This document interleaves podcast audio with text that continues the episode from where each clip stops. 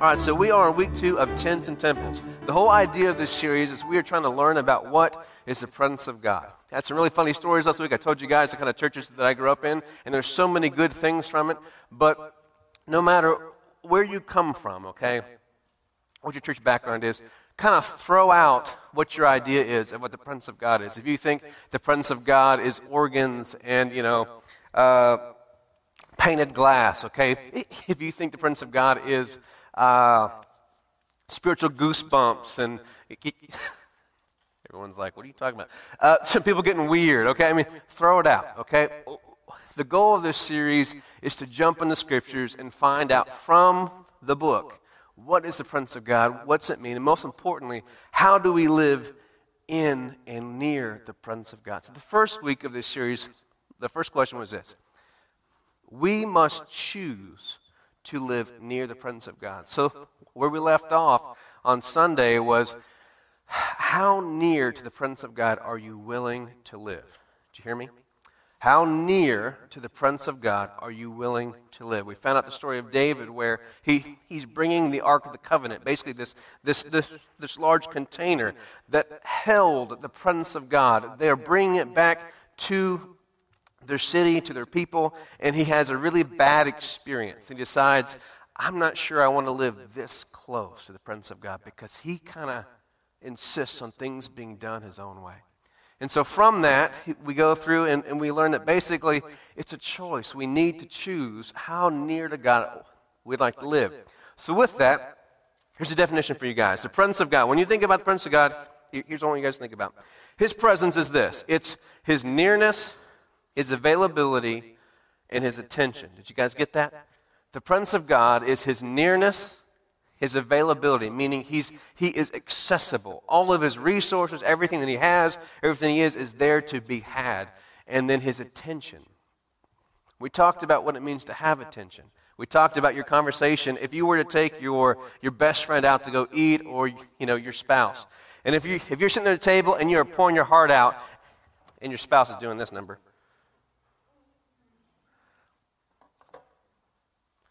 Come on, you guys have been there, right? Like right now, probably. Like when I look around, you aren't. No, I'm just kidding. I'm kidding. I'm kidding. It's a joke. Okay. All right. But yeah, it's not enjoyable, right? When you call your dog and your dog walks the other direction and, and like you don't see the face, you see another part of their body. That's not pleasant, right? You're like, I want your attention. I want your eyes right here, right? There's something about us that to relate to someone, to connect to someone, it requires their attention.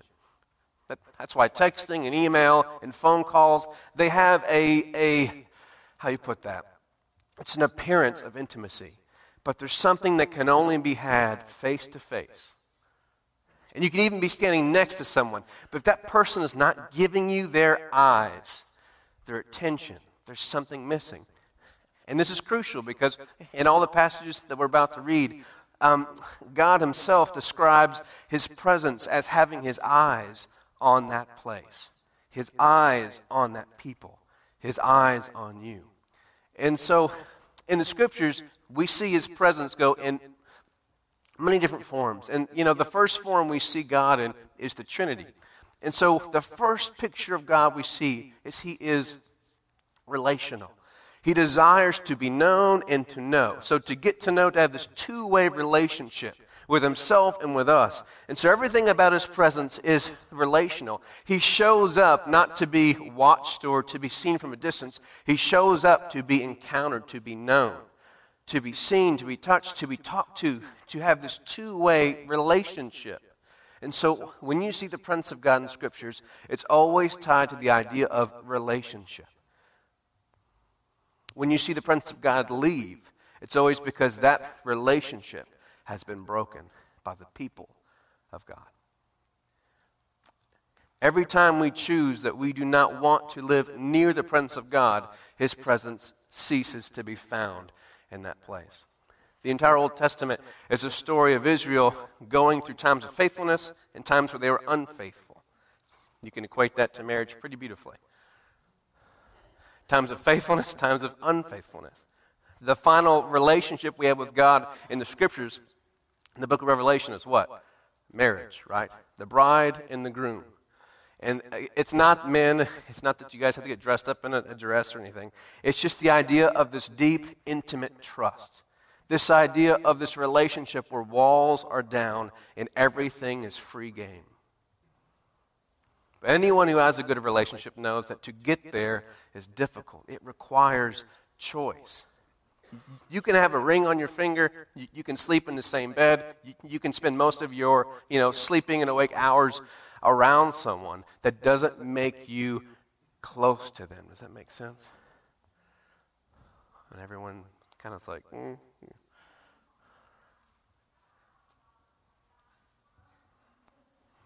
so it's okay. Don't worry about it.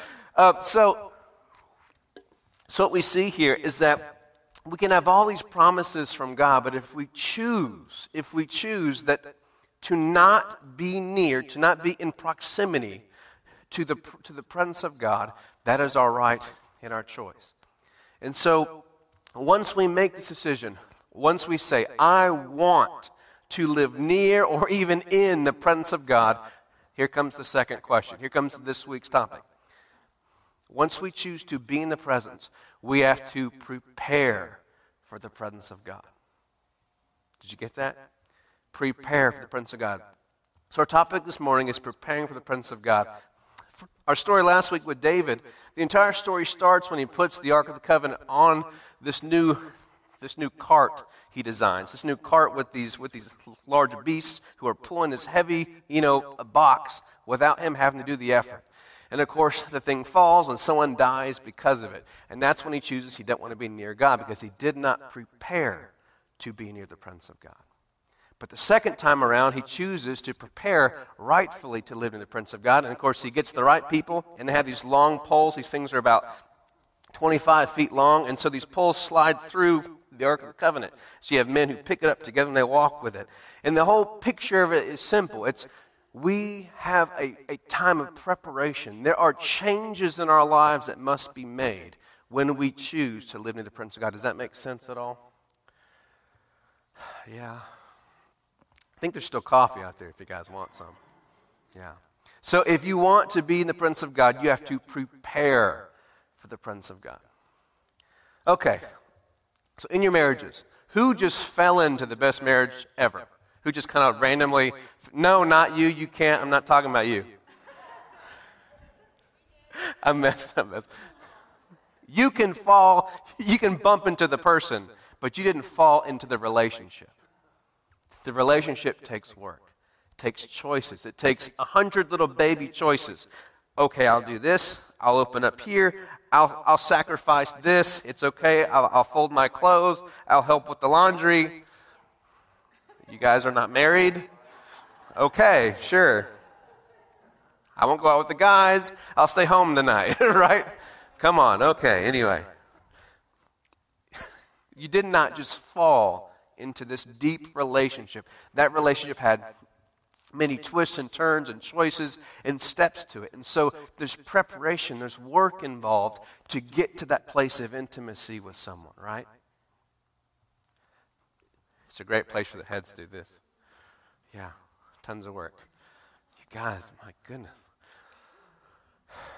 So when it comes to preparation, we have to understand that when we are ready to, to live in this new place, when we're ready to live in the presence of God, there's, there's work that has to be done.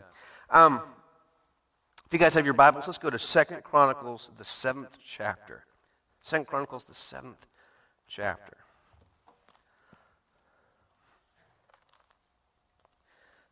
I do apologize. It's going to be quite a bit of reading, but just stay with me.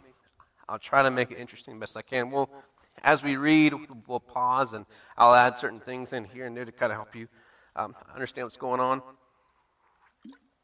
One thing for you guys to understand here do not read this as the Bible. Now, stop, okay?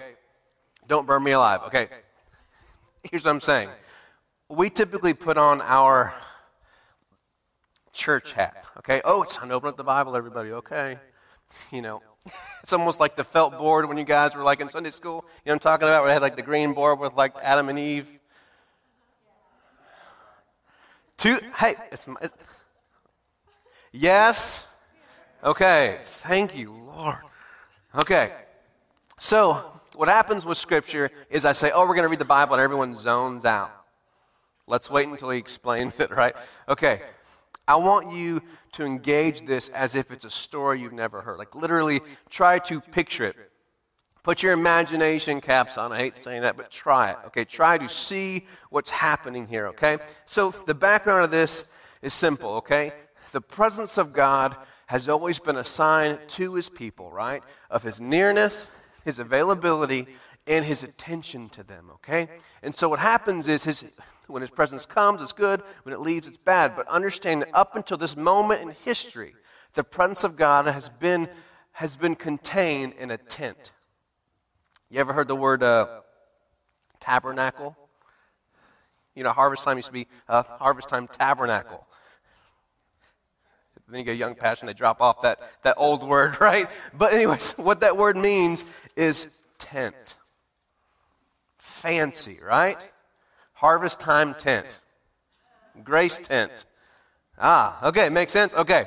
Now, why would you put something inside a tent? Someone guess. Sure? To keep, to keep from getting wet. Why would you choose a tent and not a building? Mobile, right? Now, the reason the Prince of God was in a tent was because the people of God were always on the move. They're foreigners, they're exiles. They did not have a home. Because the people were always on the move, the presence of God was always on the move. And so you have to understand that the creator of all things lived in a tent.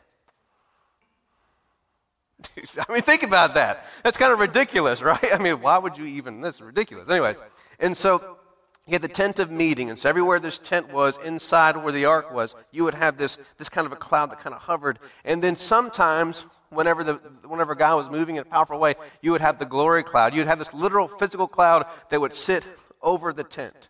Okay? And it was a sign that God was near, He was available, and of course, they had His attention.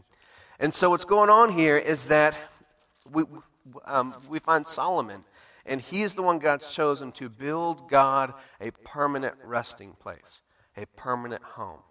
And, it, and again, the Bible hat goes on, and we just kind of zone out. It's a place where God can always be found. Imagine if you had a place where God would always be there. A room in the house. You're having a bad day. You know, you want an answer. You know, someone in your family's sick and they need to be healed. Oh, I can just go open this door and talk to them.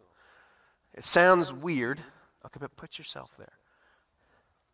God was always accessible in this place. It was the first time in all of history where God was saying, I will always be found in this place. This is why it's a big deal.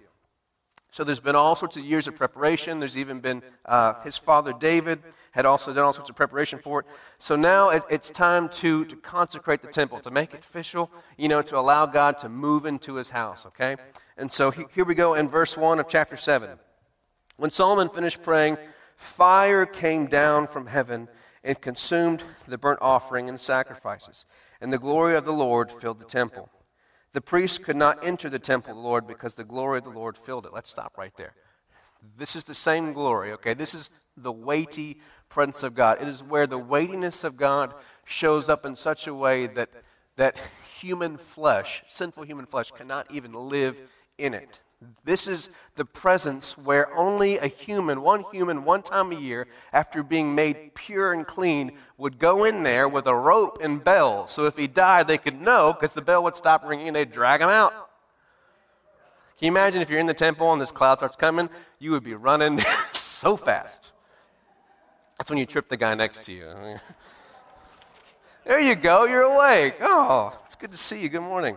So that's what's going on here, right? Like, you know, the priests are in there, you know, like they're offering the offering, they're still, you know, heaping things on there, and now they're running, they are sprinting out of the temple. It's a big deal. But you also have a big crowd, okay? All the people are gathered, they're all watching this. This is a pretty special thing that's happening here. Ah. When all the Israelites saw the fire coming down and the glory of the Lord above the temple, they knelt on the pavement with their faces to the ground, and they worshiped and gave thanks to the Lord, saying, He is good, His love endures forever. Now, again, this line is something that I think most of us have kind of read past. But when you understand that to them, this was a sign that God was never going to leave them again, this response is fitting. If God were to come in some kind of a form that made sense to you and tell you, I will always be right next to you forever. He is good, and his love endures forever, would be fitting. So then the king and all the people offered sacrifices before the Lord, and King Solomon offered a sacrifice of 22,000 head of cattle. Can you imagine 22,000 head of cattle? And fire's coming down. I mean, this, put yourself there. You want to see this in IMAX, guys. Can you imagine fire go? You guys, I mean, like, where's the imagination? 22,000 cows are getting burnt up. Okay, that makes sense. Okay, let's look like this. 22,000 fire on fire. Verse 6. Do what? What was that? Yeah, yeah. No, it, it, it's not in the tent anymore. Here we go. So the priest took the, the positions, as the Levites, with all the Lord's musical instruments, which King David had made for praising the Lord, which were used when he gave thanks, saying, His love endures forever. Now, understand this. Understand that King David was the first one to create instruments to worship God with. Because up until David, there was such a time of mourning that there was never need to celebrate and worship. And so he's the one who ushered in this idea of being thankful and having joy in the presence of God. As we continue, man, we got a ways to go. I got to hurry, huh? So here we go. Uh, let's let's skip on down to verse uh, 11. I apologize for skipping, but uh, the worship team just had to go along today. You know, I have to get after the worship leader. You know, if you don't know, I live with her, so that's okay. Verse 11. So when Solomon had finished the temple of the Lord in, in, the royal palace and had succeeded in carrying out all he had in his mind to do in the temple of the Lord in his own palace, the Lord appeared to him at night and said, I have heard your prayer and have chosen this place for myself as a temple for sacrifices. When I shut up the heavens so that there is no rain or, or uh, uh, command the locusts to devour the land or send a plague among my people, if my people who are called by my name, well, let's just stop right there. That whole thing there with plague and no rain, I know it's hard for us to connect to that, okay? When bad stuff happens, make sense? When bad stuff happens, if you would turn I'll be, fi- be found in the same place. Does that make sense? And as we continue, I just want you to, to the scriptures say in, in uh, 1 Corinthians 6, verse 9, we see that we have become temples, meaning me and you, have become temples of his spirit. And so, as we are reading this, I want you to understand that these same promises are now applying to us individually, meaning that when bad stuff happens, if you would just turn in your heart and decide to come back to me, I will be found right here. That makes sense. If my people who are called by my name will humble themselves and pray and seek my face and turn from their wicked ways, then will I hear from heaven and will forgive their sin and will heal their land. Now my eyes, see that? My eyes, my attention, I'm, I'm connecting. I'm here waiting for you to be with me. Will be open and my ears attentive to the prayers offered. I got to turn my page. You guys don't have to. In this place. I have chosen and consecrated this temple so that my name may be there forever. My, my eyes and my heart will always be there. Again, the way this translates to us today. Today, we are temples. We are the moving, mobile temples of God where His Spirit is always found. And the church is the house and body, meaning us together is where His presence is found. And so what happens is we always have access to God at all times. His, his eyes and His heart will always be found here.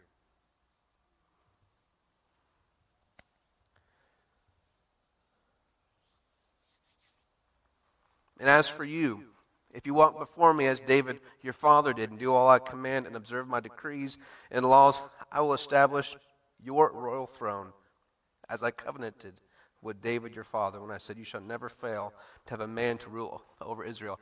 Understand that even with David and Solomon both failing, understand that God always, God chose to uphold that promise.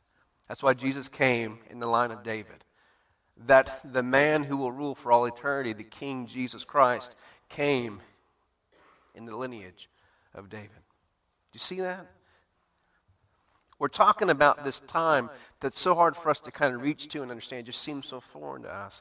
But yet, if you would just look a little deeper, for a man who even failed God, miserably failed God, God, God's eyes and heart were attentive to him so much that he chose to keep a promise even when David didn't uphold his end of the bargain. So much to allow his son, who's going to rule forever, to come through his line. What in the world? What kind of God is this? I think the challenging aspect of this is it shows us just how close we can live and be near to God if we would just choose it. And what always challenges us is that the people who choose to live near God always, it's always an indictment on us. When someone like David, who doesn't have any qualifications for being so loved and trusted and cared for by God, just because he chose, he was willing to venture in there. And everything about David is, a, is this picture of the relationship that we were going to have through Jesus. Here's a man, the only man we know of, who was able to go behind the tent, who was able to go behind the veil of the presence of God whenever he wanted. And he never died. He never tied some bills across his stomach. He just went in there. After he murdered someone, he goes straight into the presence of God and starts crying. When I do something bad, it's the last place I'm going. Just saying.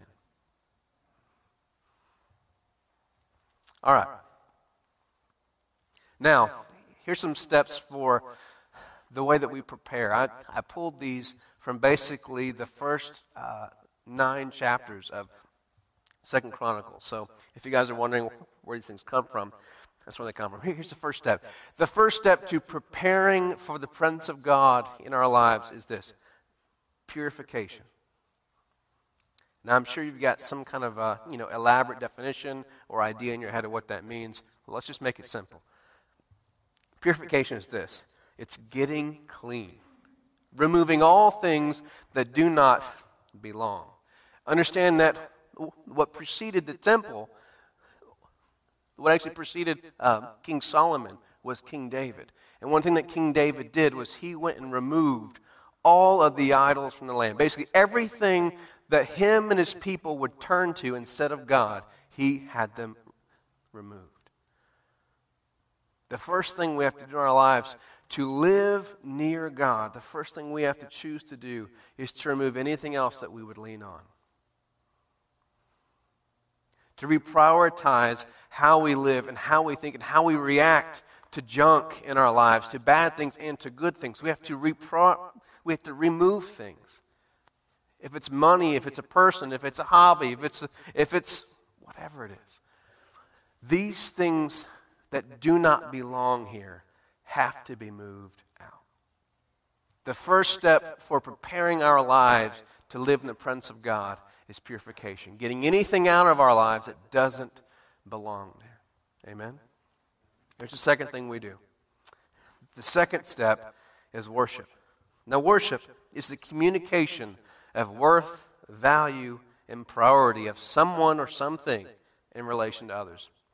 To make it more simple, worship is any act that we do that shows that this thing means more to us than that thing. Does that make sense? When I'm watching the Razorbacks and I call the Hogs, but, but I don't do uh, Roll Tide. Okay. You know, they play tomorrow. And, uh, okay. I'm saying this, the Razorbacks have more value than the Tide. Make sense? Okay. Goodness. It's simple. To worship means to to show value of something. Say, this means more than that does to me. The presence of God in my life means more than my job. The presence of God in my life means more than the car I drive, the house I live on, live in, the, the vacations I can take, the the respect of people. It means more than anything else. And so I'm going to do this to, to show God that He means this and that means that. Fasting is also a form of worship. It's an action to communicate to God, this stinks, but I'm doing it for you. You know, sacrifice is a form of worship. And so when we take 21 days to do things that we would not do ordinarily, and we say, you know what, I care more about you even than the ability to have coffee on Sunday mornings. You guys think it's funny. You guys wait. The caffeine might be the worst part. The meat, that's tough. The sugar, that's really tough. But the caffeine, it's hard to get up here and preach on Sunday mornings with the caffeine. I, have water. I disappoint him every time I sip. I want to cry. So after we after we purify, after we examine our lives, we take out everything that doesn't need to be there. Then we say, "Okay, I've made room for you, God. Now I'm going to show you I'm going to communicate to you that you have more value than anything else in my life. The next step is prayer. Now, again, we get these ideas of what prayer is. In the scriptures, prayer is these things. In the scriptures, prayer is conversation, relation, and partnership with God in things both big and small. The primary thing that prayer is, is human beings communicating with God. It's not asking for things, it's not praying for things or asking God to do this or do that. It's communication with God. It's connecting with Him. It's giving your attention to Him and knowing He is giving His attention to you. It's knowing, it's living in the place of knowing His eyes and His heart are with me. And because of that, I'm going to give Him my attention and my intention. My attention and my intention. Did you guys get that? I should put that in the notes. Because I know his eyes and his heart are with me, I'm going to give him my attention and my intentions. What I truly desire to do, what I really plan to do in the deepest part of my heart. Not the things I say, but what do I really plan to do in the deepest part of me? That's what prayer is. It's conversation. It's relating. It's, it's getting to know him. It's allowing him to get to know you. And, and then it even turns into partnership. That's when, that's when, we, when we begin to be used by God to, to, to see him move in situations, to change things. That's the partnership part. So we've cleaned out the house. We've shown God that he's more important to us than anything else. And now, because we've done that, now we're coming to a place where we are getting eye to eye. We are having this relationship like we've never had before. We are connecting and we are, ha- we are starting a new relationship through prayer. Here's the next thing that happens when you've made room, when you start taking steps towards Him, when you start spending time with Him, something starts stirring inside of you hunger. Now, what stinks is we all wished that hunger would start first. We all wish that we would start hungry and it would let us do the rest of the things. Ah, how do I explain this? Who here likes uh, Brussels sprouts? Latanya, you're killing me today. I love fast. I love Brussels sprouts. yeah, yeah, yeah. Okay, like they're not that bad. Okay, imagine a food you don't like. Is there any food you don't like, Latanya? Sure. Green beans? So you like, you like Brussels sprouts, not green beans? Canned green beans. Okay, canned green beans. Okay. You, right in this moment, I hope, okay, if you're normal, okay, not many of you in this moment have a hunger, a deep desire, a knowledge that you need green beans. Right? Okay, I didn't see any hands. Okay, we're good. Canned green beans, cold. But if you don't eat anything for three days, cold green beans start looking really good.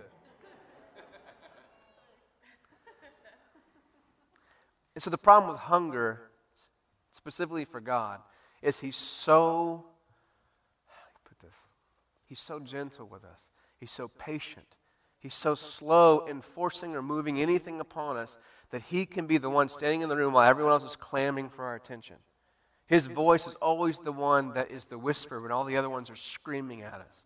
His desire for us is always the one that's the most subtle when everyone else is, you know, loud in our face. And what happens with our hunger for God is we typically have to begin to push aside everything else so that we can realize that we truly want it. Now, the presence of God is not cold green beans. Okay? But sometimes it can look like that to us when it's been a long time since we've been there. The craziest thing about the presence of God is when you have a moment where you really, in some way, shape, or form, know that God's eyes and heart are with you, it, it, it touches you in that moment in a way to where in that moment you would never want anything else. But what's so difficult is it's so easy to forget that moment. It's so easy to forget what it felt like. You know, in marriage, it's easy for you to have a moment with someone where you go, you know what, I just love this person so much. Don't you wish you could live in that moment all the time? Because there's moments where you don't feel those feelings, or you're like, you know what, that one day when I felt that, what, what was happening? I mean, like, what were my. Come on, really? Be honest. Okay, yeah, okay, we have honest people in this place. Okay. You don't, it's hard because you can't live in the moment. And so, for those of you who had marriages that are strong and healthy, you've learned how to cultivate your love and your affection for one another. You intentionally spend time with that person. You know, most, most issues in marriages happen when people are spending time developing relationships with other people, not their spouse. And they start saying, Well, I just don't love you anymore. That's because you've been eating a lot of other food and you go, Yeah, I'm not sure if I like that anymore. You've developed new tastes. And what happens in our marriage and with God is we have to be intentional about making room and space to remind ourselves, oh, oh, that's right. This is what I want, not that. But it takes being intentional. And that is what preparation for the presence of God is all about. Making room to feel that hunger that's inside. What's interesting about fasting, if you guys were to, were to do a, like an all out fast today, you weren't to eat for about three, four days. On about the fourth day, you stop feeling hungry. Your stomach just goes numb. Now, on that third day, you'll eat about anything, okay? But the fourth day, something changes in your body and you just, I'm good. You don't really crave anything, but if you can get around a smell, Cinnabon, right? I mean, okay. You cannot be hungry. But if you get that smell, all of a sudden, that's what I'm missing. And the presence of God is like that. You can go for years and, and feel, oh, I'm good. But the moment you get in, the moment you get yourself in a place where you can just be reminded of what it's like, then nothing else will satisfy. When you want Cinnabon, okay, a hot dog is not going to fix the craving. That's what you want. Does that make sense? It's what we do with hunger is we begin to clean everything out of the way.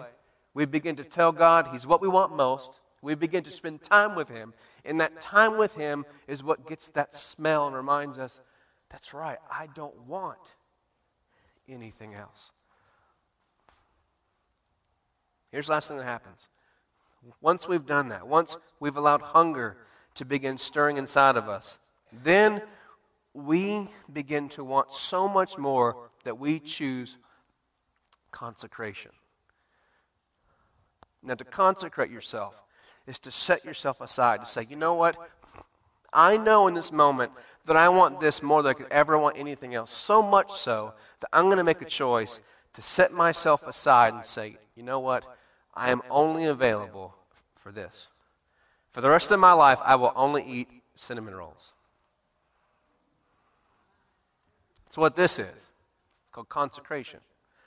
You say, you know what? There's a moment in that relationship where your desire for that person is so strong, you say, you know what? I'm taking myself out of it for anyone else. And from now on, This is all I want. When that hunger begins to get stirred inside of you, it becomes so clear that nothing else is worth anything compared to Him. And you're willing to consecrate yourself, to set yourself aside for just Him forever. This isn't just getting saved, it's a place where you say, whatever you want, whatever the cost, I want to be with you. So, consecration is a heart decision to pledge sole, allegiance, and devotion of your entire being, life, and future to God. In these 21 days, my prayer for you is that you wouldn't just be, you wouldn't just do something, you know, because everyone's doing it, but that it would lead you to a place where you get reminded that there's nothing like God. There's nothing like it. There's nothing like spending time with Him. And it grips you so much that you decide that whatever changes have to be made, they will be made. Because I want to live near God. Would you guys stay with me?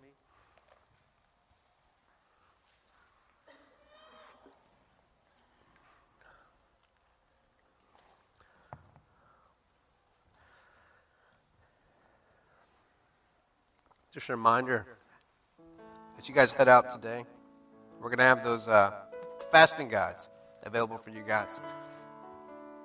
It's very helpful. I encourage you to grab one. But uh, this morning, as we close, just two things for you guys. Uh, the first one is this: you know, if it's so hard to not make this trite, but if there's not, if you're in this room and you know that you have never truly committed, you never truly intended, you never truly made a decision to give yourself to God. We can change that this morning. The gospel is very simple. The gospel is that God has come from where He was to where we are to be near to us. And He's made His Son the one who can save us from death and the one who can bring us near to Him. But in doing that, we have to embrace Him as everything that Jesus is. He's Savior, He's friend, but he's also king. And so if you haven't made Jesus the, the Savior and the King of your life, we can change it this morning. So we want people up here after service to pray for you guys. And right now, I'm just going to call the prayer team on up. You guys can come on, make to the stage. But the biggest thing this morning is, is this. I, I just want to pray for anyone who just kind of feels numb in their hearts. You know, it's, it's one of those things where you might have had a time in your life where you where that smell, the aroma, the sensation of being near God was so strong that in that moment you were willing to do whatever. But it's been a long time since then. And in the years that have passed between that point and this one, your hunger for God is just gone. It's just kind of left with a void, kind of a numbness. It's hard to feel anything. I just want to pray for you guys. If you guys would kind of close your eyes, we're all humans, kind of help us. Father, we come to you this morning.